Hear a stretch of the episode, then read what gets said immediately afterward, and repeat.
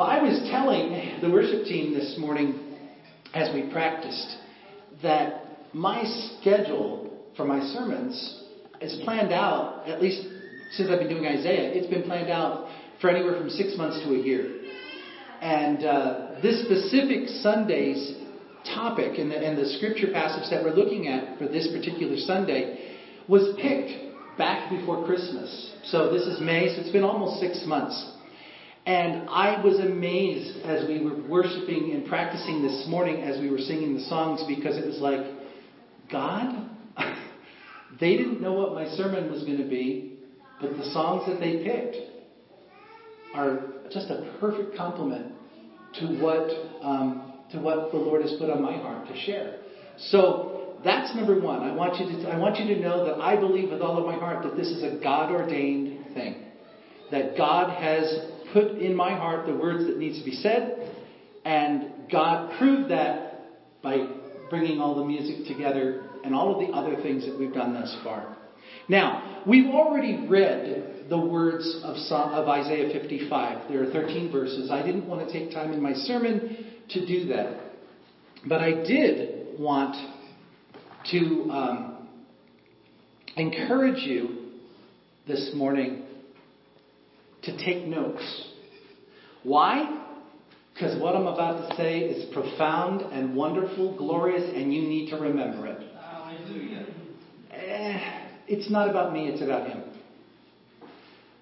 How many of you people know what the Great Commission is? We talked about the Great Commandment already.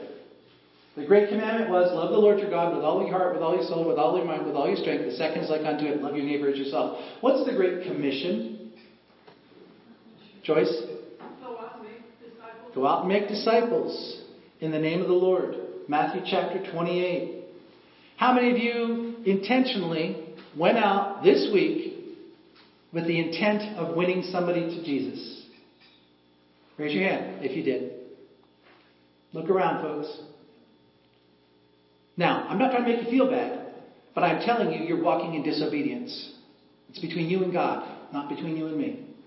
But you're walking in disobedience if you are not intentionally trying to win someone to Christ.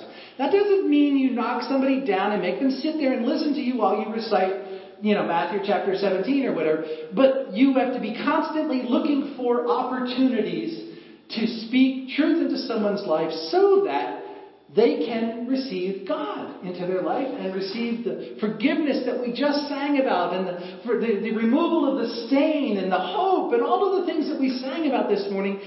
We enjoy it wonderfully, but for whatever reason, the enemy of our souls has done a wonderful job of stymieing us when it comes to actually going out and being evangelists.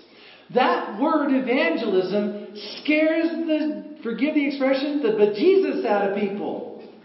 Okay? It scares people when they say, be an evangelist. Oh, oh I'm not, I don't have that gifting. I'm called to be a, a servant in the church, but I'm not gifted to be an evangelist. Bunk. Every single one of you have been commanded by God's word to be evangelists. Now, some are specifically called to be vocationally evangelists.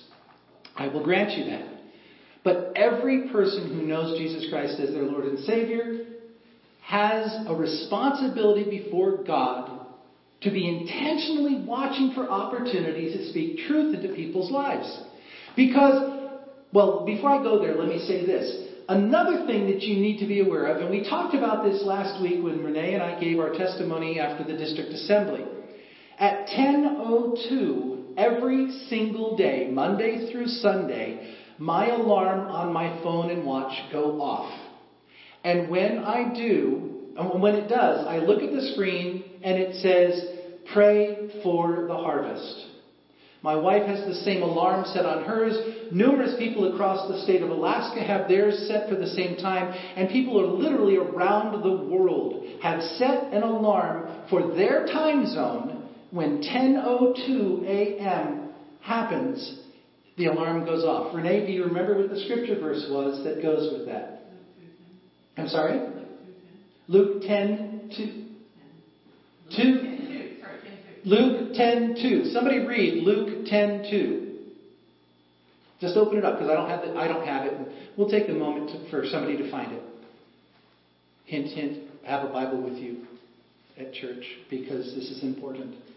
Because I'm going to ask you probably. I, I would encourage you, especially today's sermon, write the notes inside your Bible so that you'll have them with you whenever you read this scripture. Luke 10 2. The harvest is plentiful, but the workers are few. Ask the Lord of the harvest, therefore, to send out workers into his harvest field. The harvest is plentiful, but the workers are few. Ask the Lord of the harvest to what? Send out workers into his harvest. To send out workers into his harvest field. Luke 10 2. So every day at 10:02, I am reminded to obey that commandment, to pray to the Lord of the harvest that he would send har- harvesters, workers out into the field to bring in lost souls. But I include in my prayer every single day, help me not to just encourage others to do it, but help me to be a harvester myself. Those of you who are board members, when you get your package, please remember this sermon. Because one of the questions is Does your pastor encourage and promote evangelism? Is your pastor a model when, of evangelism? And quite honestly, I will be very frank with you, it's been a long time, about a year since anyone has said yes when I have been intentional about offering Christ. Does that mean I haven't been speaking about Christ to people, except not just in this time, but you know, out in the world? No, I have been intentional. But it's not my job to harvest. It's my job to be ready when the seed, I mean, when the fruit is ready to be plucked. Okay? And that's what I'm encouraging you this morning to do. Be prepared. First Peter says, be prepared to give an answer for the hope that is within you. It doesn't say go out and knock people over the head and make them listen to you while you give your five minute testimony. It says be prepared so that when you are asked, you are able to give an answer about the hope that is within you. Those are powerful words, scary words for some. But if we say we are Christians, and if we say we believe that God the Holy Spirit is present with us every moment of every day, no matter where we go, all you have to do when those moments arise is say, I don't know what to say. And I guarantee you, if you pray that, the words will flow. Now, if you've never read the Word of God, kind of hard for him to pull stuff out that ain't in there. But if you've read the Word of God, the Holy Spirit is perfectly capable of bringing what you've read to your mind in the moment that's necessary. And so, we're going to study this morning in a Bible study fashion, but there won't be a lot of discussion on your part, more lecture. But if you have questions, ask them. But we, because of time, I don't have a lot of time for 13 verses for an in-depth discussion. But I want you to, to seriously consider getting your Bible out and opening it to Isaiah 55 and writing in the margins some of the things we're going to talk about this morning. Why? Because when God brings you someone who's ripe for the harvest, if nothing else, you will be able to open to Isaiah 55 and look at your notes and just talk with them about what the Word of God says, like I'm about to do for you now. Now, my prayer for this morning was God, if there's anyone in the service who doesn't know you, may the words of my mouth guide them and lead them to the truth, and may I get the, get the opportunity to harvest. As I look around this congregation, I'm not seeing anybody that I know of that needs Jesus. I think you all have Jesus in your heart. But the second intent of this was empowerment. Okay? Ephesians chapter 4 tells me, the pastor, that my job is to equip the workers to go out and do the work. So that's what I'm doing this morning. I'm equipping you. Now, if you choose not to pick up the tool, that's your business. And you don't answer to me about it. You answer to God. But I'm giving you the opportunity at this moment. Notice I've taken a lot of time to give you opportunity to pull your Bible out and open to 55 and get a pen that works. Get your glasses on. And now we will start. Isaiah chapter 55. First, the first verse of chapter 55. Notice there are four different times that the same word appears. Come, come, come, come. God doesn't waste parchment. If you remember when this was written, parchment was very, very, very costly. So why would God the Holy Spirit prompt the, uh, the prophet to waste parchment by saying the same thing four times in one sentence? Probably because it's important. So what is being said here? First phrase whoever has thirst. That doesn't mean just Christians. That means every human being who has thirst. What are they supposed to do? Come to the source that can quench that thirst. That's the second phrase of verse 1. The next thing that's kind of interesting is the third and fourth stanza or line of verse 1. He who has no money, come buy so you can eat. What? How can you buy if you don't have money? Well, let's move on and maybe we'll get an answer. Come buy wine and milk without money and without price. There is a statement here that says if you are thirsty, you need to take action. If you are thirsty, there is a resource available for you to quench that thirst. But you need to take action. And if you take action, it ain't going to cost you nothing, but you will get your thirst quenched. Here's another thing that slipped by me until I was reading someone else's thoughts on this when I was reading the commentaries. Look what it says. If you're thirsty, come to the water. But then it says, when you come to buy, buy wine and milk. See, water is cheap and plentiful, and anyone can get water. But it's kind of expensive to get wine and milk, especially in that day and age, because it had to be preserved, it had to be processed. And so, this statement here is not only can you find quenching of your thirst by coming to the source of the waters, and it's not going to cost you anything, but when you get there, you ain't getting just water, you're getting something valuable. Something that is not only satisfying to your thirst, but that's pleasant and enriching and has a beautiful taste. That's one verse of 13. See why we're going to be here for just a little bit. I promise we're not going to do one at a time each time, but that one was just too rich. Now, verse 2 on my in my bible it's on the third line of verse 2 it says listen diligently to me. What does your bible say? Listen to me nlt just listen to me. Yeah listen. Listen listen hearken. Anybody else?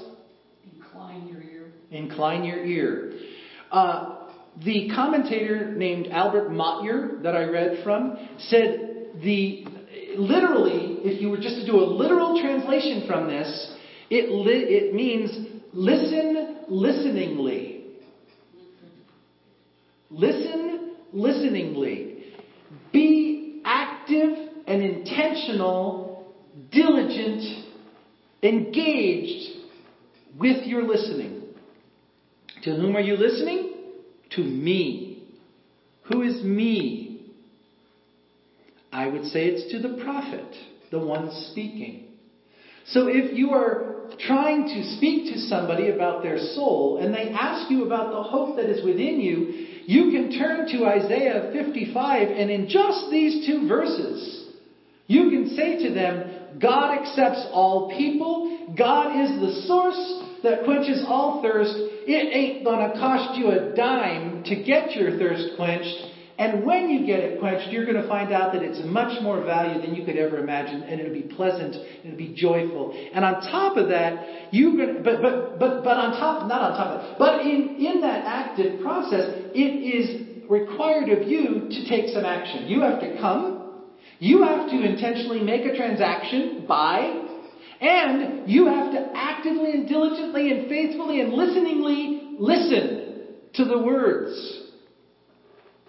Going down into verse 3 Incline your ear, come to me, hear that your soul can live. These words bring truth. I, I mean, bring life. I will make with you an everlasting covenant, my steadfast, sure love for David. Now, what does that mean? I mean, I know who David is. I know what the, what, what, the idea of steadfast, sure love is, and I know that it's an, what an everlasting covenant is, but what does that mean when I read it and I'm trying to share it with somebody else? Who is David? Who is he? King David. What is King David most famous for other than killing the giant with a slingshot? Killing Bathsheba's husband. Because he wanted her and he got her pregnant and he's going to get caught. And then the prophet Nathan came to him and told him a little story about a guy who had only one little sheep. And the neighbor came and stole the sheep and killed it so that his, he could feed his guests. And David went, Kill my guy! And Nathan said, You're the guy. So David did one of the most heinous, gross, disgusting, vile things you could ever do. He stole another man's wife and then killed him and then lied about it, using his position of authority to do all of it. And God loves him with an everlasting, steadfast love and entered into everlasting covenant. What was the covenant that he entered into David? The, that his descendants would always rule on God's throne.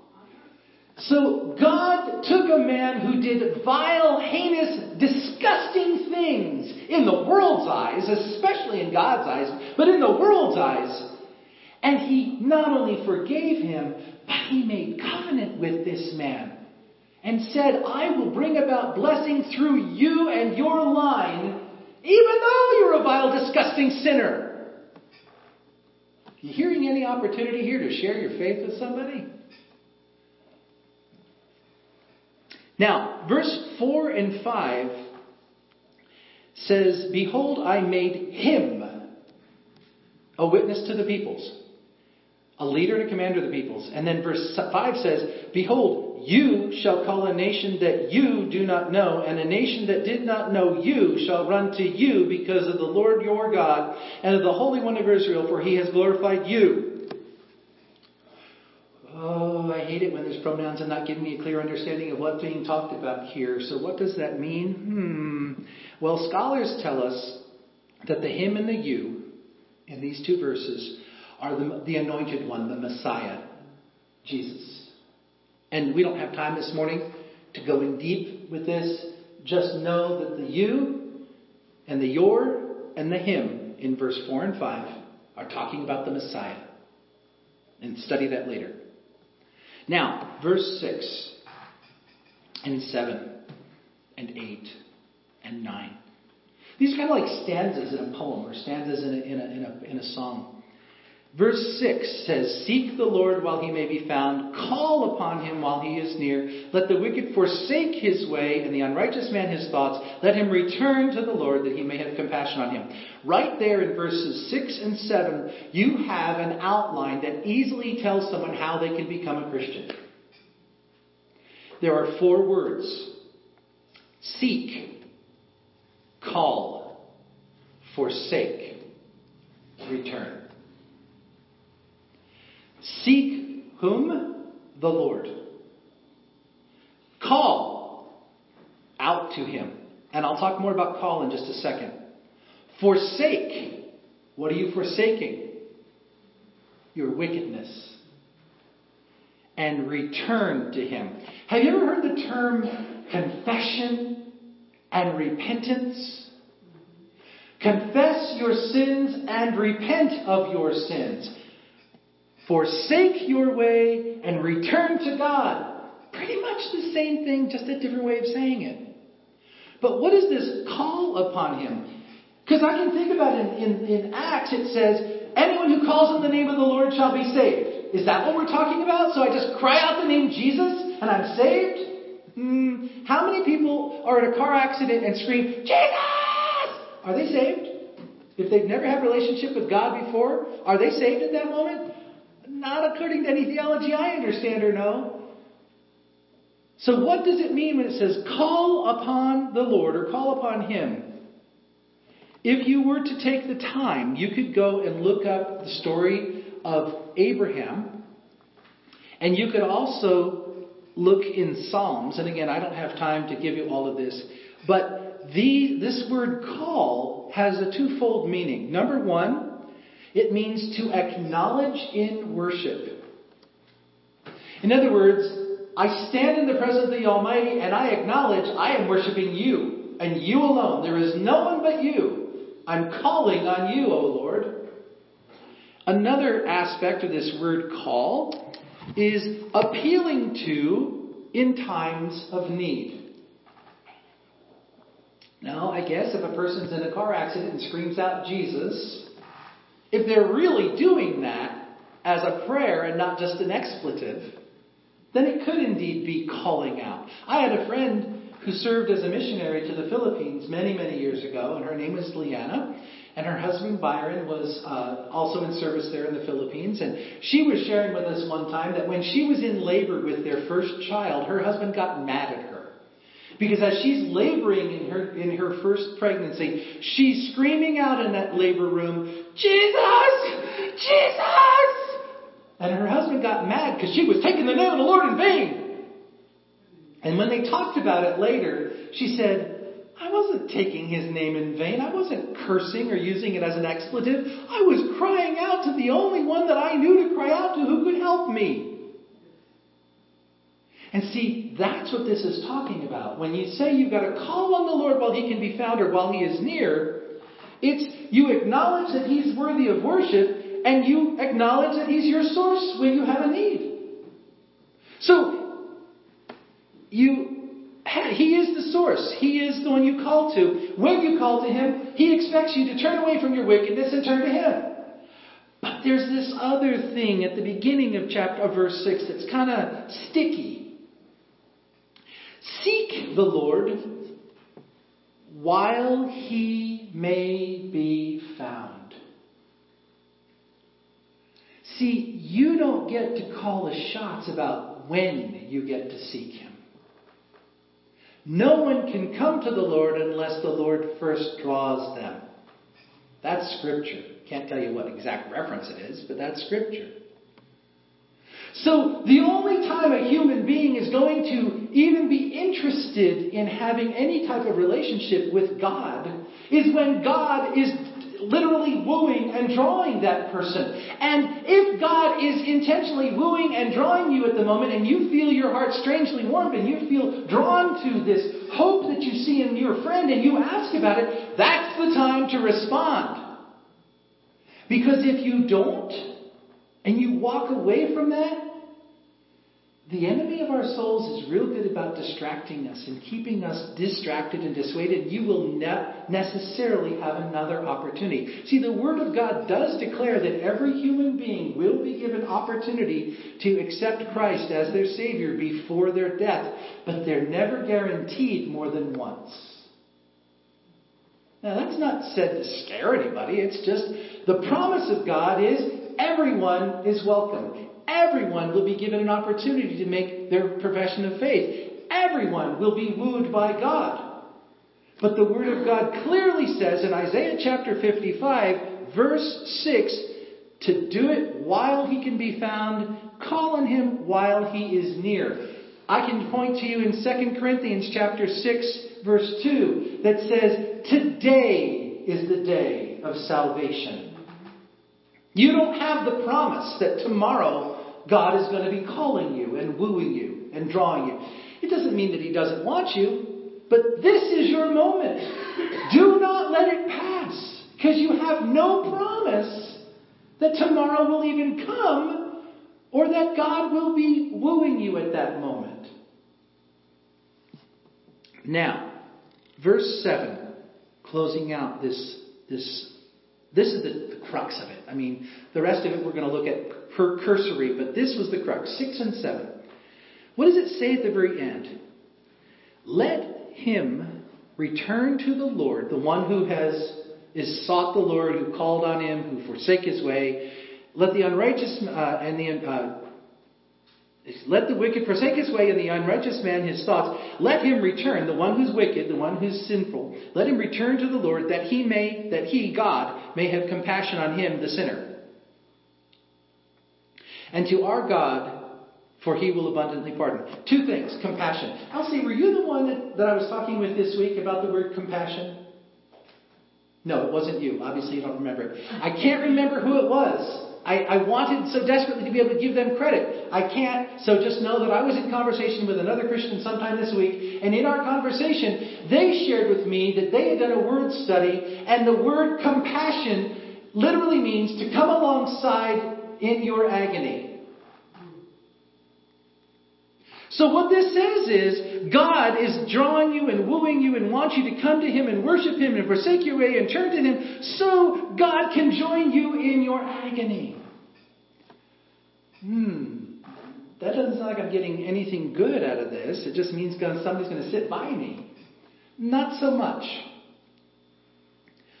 Who paid the penalty for your sins?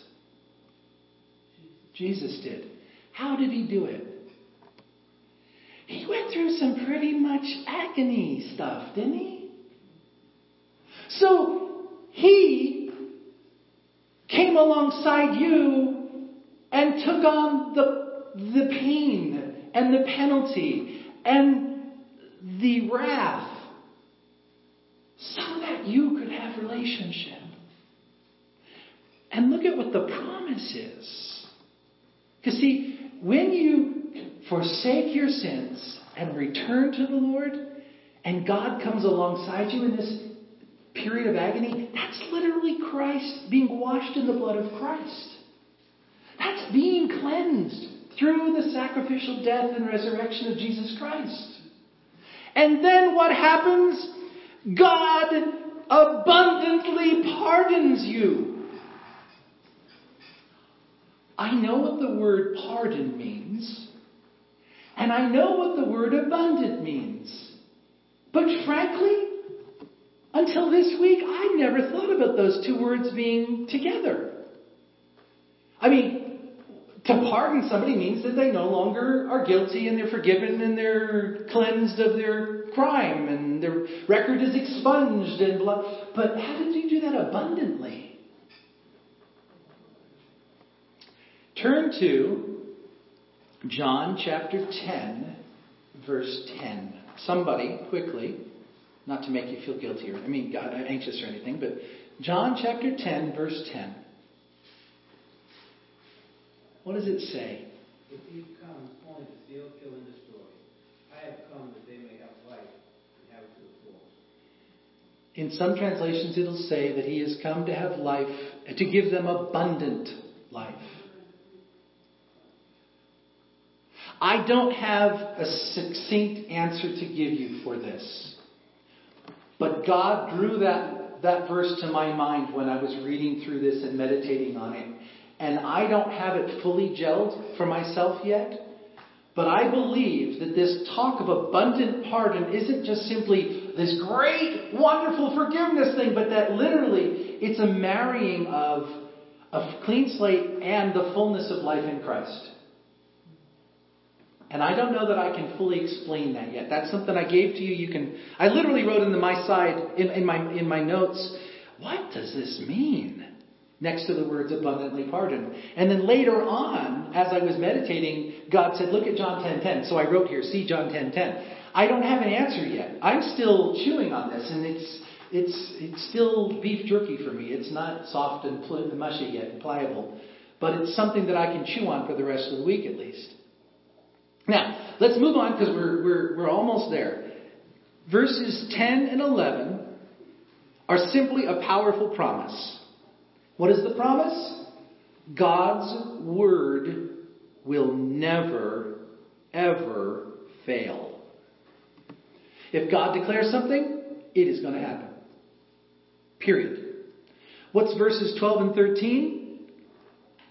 This is the promise that in the millennium, or after the time of the Messiah's coming, the curse will be reversed. If you remember back in Genesis, after Adam and Eve willfully sinned against God, all of creation went under a curse. Isaiah 55, verses 12 and 13, talk about the time after the coming of the Messiah when the curse will be reversed.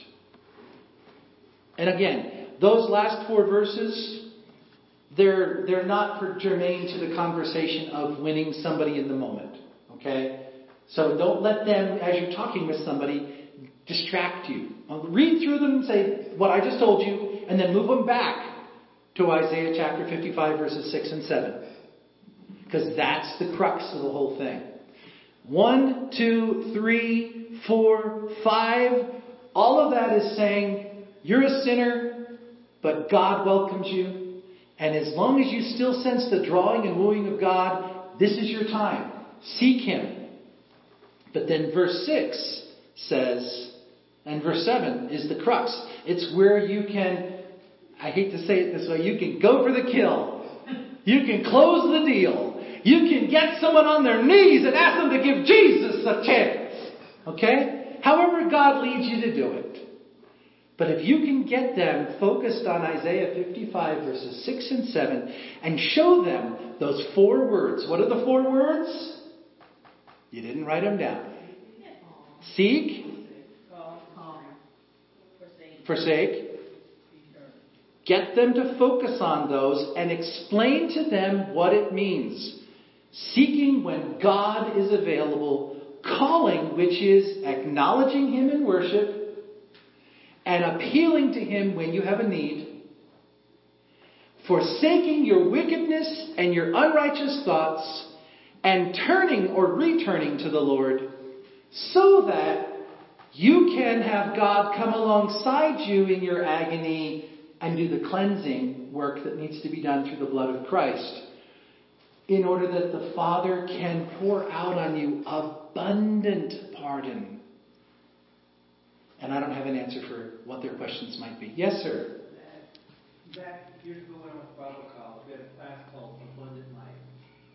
And giving life and giving it more abundantly, that was dealing with living in the freedom of Christ and not in the bondage of the previous sin.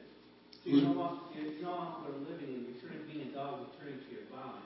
You're actually learning how to live and move forward in freedom. Nothing bonding, you know, bonding you or controlling you. No bondage to anything. So, uh, because this is being recorded and you're not on the microphone, I'm going to try and restate what you said, and if I get it wrong, correct me.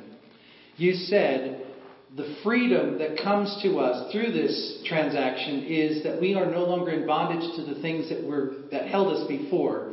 Our sinfulness, our addictions, all of the things that were part of what was our life before Christ. And what that abundance that we receive is freedom. Correct. Our habit is we don't know how to live in freedom. We don't know how to live without bondage. So we're used to our bondage. And that's why so many people have a habit and a tendency of going back to what they used to. Abundant life deals with not returning to that track, not returning to the vomit, and living that freedom. And, and in that freedom is Christ has intended for us. Amen. Let me give you one last verse. Write this in the margins of Isaiah 55 and put it right next to where you wrote John 10:10. 10, 10. It's John chapter 8 verse 36. And I'm going to leave you with this. So if the Son sets you free, you will be free indeed. Those are powerful words that you can share with somebody. When somebody comes to you and says, You have something about your life, and I don't understand how, how do you get through all this stuff that you've been going through? You start freaking out on the inside, going, Oh, I don't know what to say. I don't know what to say. Oh, Jesus, help me to say the right words so that I can. That's all from the enemy. Okay? You have just been given a script. Memorize it. And if you can't memorize it, make a Xerox copy and put it in your pocket. So that when the moment comes, you can go through this little outline that we just did and you can lead someone to saving faith in the Lord Jesus Christ. And you can then say, God, not only am I praying for the harvest to, be to come and for workers to go out, but thank you, God, that I got to be a harvester. And I guarantee if you do it once, it's addictive. You're going to want to do it again and again and again. And you'll begin to find greater comfort and greater ease in finding that discussion and how to share. The Bible is full of many, many, many, many outlines on how to lead someone to Christ. This is simply one of them. But this is very succinct. Two verses Isaiah 55, verse 6 and 7, and you can lead someone to Christ. Of course, you need to have the rest of it kind of fill in the, you know, all the gaps and stuff. But if you have nothing else, Isaiah 55, verses 6 and 7. Seek the Lord while he may be found, so that he can pour out on you abundant pardon. And there's a lot of stuff in between we can talk about if you're interested. Let's pray.